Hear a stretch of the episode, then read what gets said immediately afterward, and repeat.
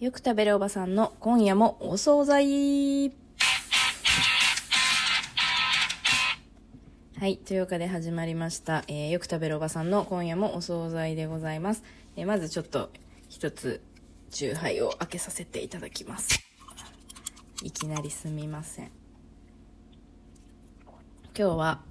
えーと、宝酒造、宝酒造さんの宝焼酎の柔らかお茶割りっていう、お茶割りの缶のやつを、えー3缶目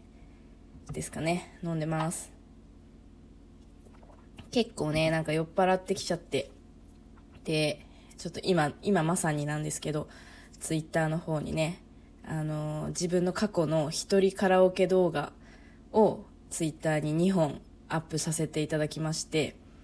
というのも、あの、いつものあれなんですけど、こうやっぱ酔っ払ってる時、一人でね、部屋で酔っ払ってると、ちょっとなんか、承認欲求満たしたいみたいな、誰か構ってみたいになってね、よく、過去のね、そういうカラオケ動画とかを上げちゃいがちなんですけど、まあ朝にはね、消しますので、おそらく皆さん見たい方はこのラジオ聞いた後すぐよく食べるおばさんのツイッターの方に飛んでいただきますと私がカラオケしている動画が2本上がってますので、えーよければ見てみてください。というわけで本日、えー、と金曜日終わりまして1週間終わりました。マジでマジで辛かったってわけでもなく今週はね水曜日平日休みが1日あったので、まあ、週3日休み4日しか働いてなかったのでまあまあ比較的楽な週だったんですけどその前回ね、あのー前回の配信の最後の方かな？ちょっとあの職場の人から重めなメールが来たって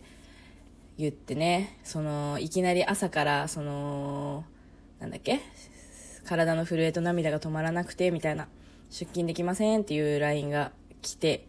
でその後まあいろいろいろいろありまして結局まあその子は辞めることになったんですけどそのね辞めることになったっていうのも、まあ、そもそもその子ってあのお休みがすごく多めの子で今年の1月に入社してで8月先月までいたので、まあ、8ヶ月間ぐらいは働いてっていうか在籍はしていたんですけれども本当にギュッとすると1ヶ月ぐらいしか日数的にはね1ヶ月とかに1ヶ月半ぐらいしか働いてないんじゃないかっていうぐらい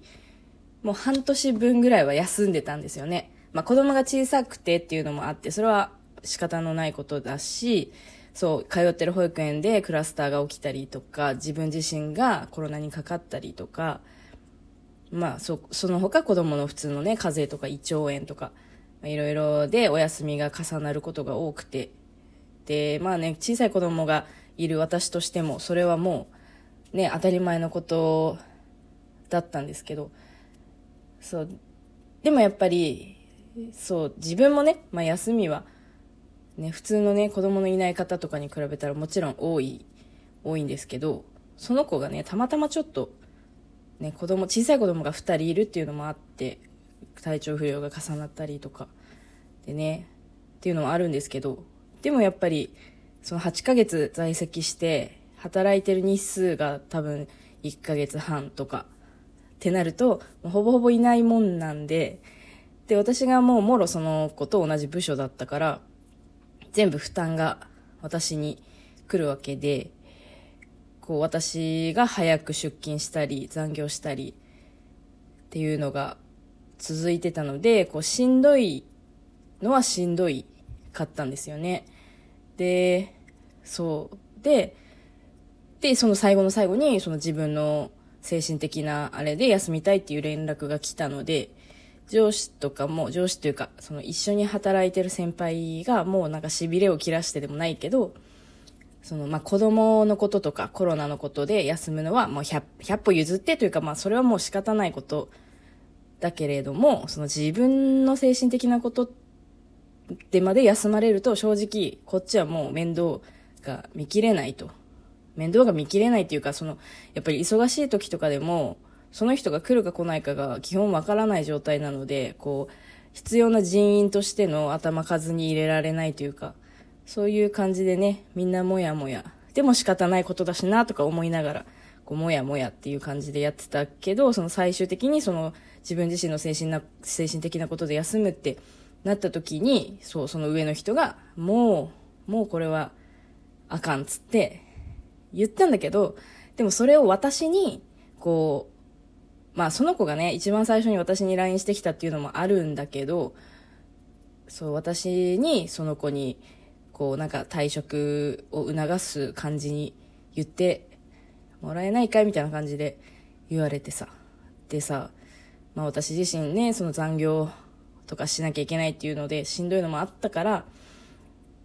そうずっと考えてはいたんだよね。もしこの人、もう全然来てないし、この人がもし仮にパッとすぐ辞めちゃって新しい人が入ってきてたとしたら、きっと、その新しい人はもう、その辞めちゃった人よりも仕事ができるぐらいまで成長してるよなーとかって考えたりして、その休まずにずっと来てくれたら、とか考えたりして、だからなんかまあ、そう私もうっすらと、早くやめてくれないかなとは思ってたんだけど、でも子供小さいのをね、同じ身として、それはちょっと言えなかったりとかしてたんだけど、その上の人から、そうなんか、そういう流れで言ってみてくれないみたいなこと言われたもんだから、こう私は嫌だなと思いながらも、その心を鬼にしてじゃないけど、っていうかね、そもそもそんなの私が言うことじゃないんだけど、でもそうやって上から言われたから、でもね、直接的ではないけどね、こう、なんか、その精神的にも参ってる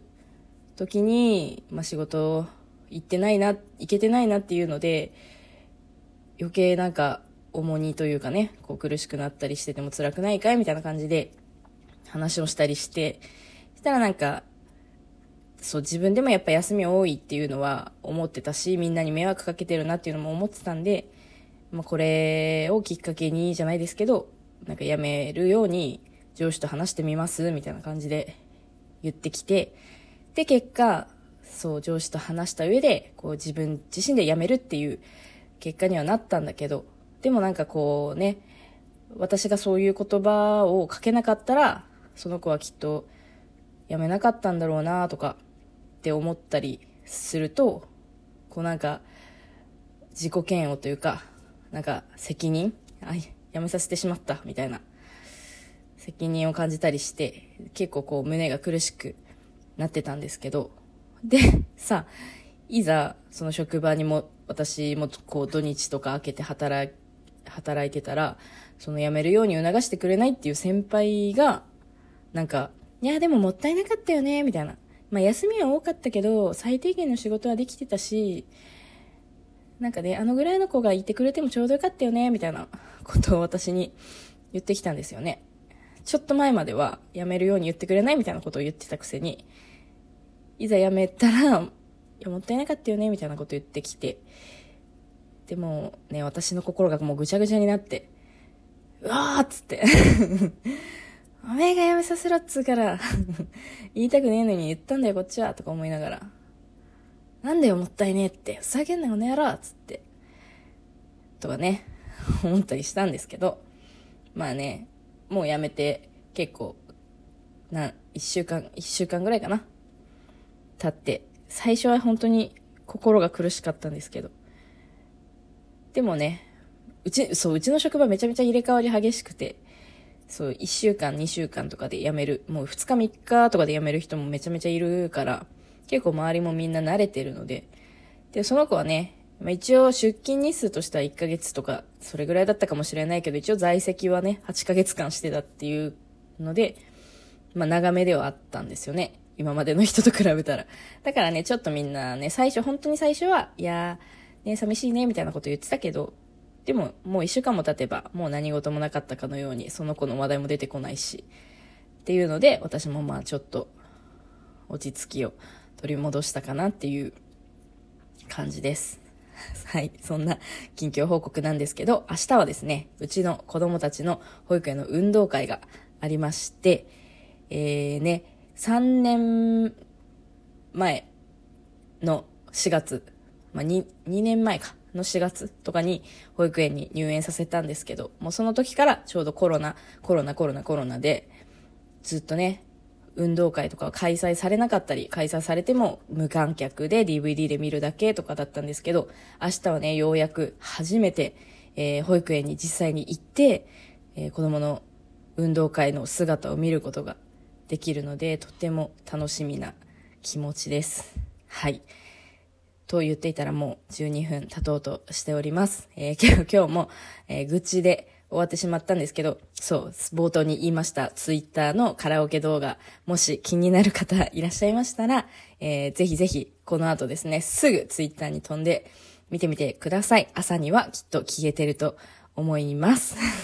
そんなことで、えー、今夜もありがとうございました。えー、よく食べるおばさんでした。えー、皆さん、ちょっと、あ、はい、皆さん、いい夢を見てください。さようなら。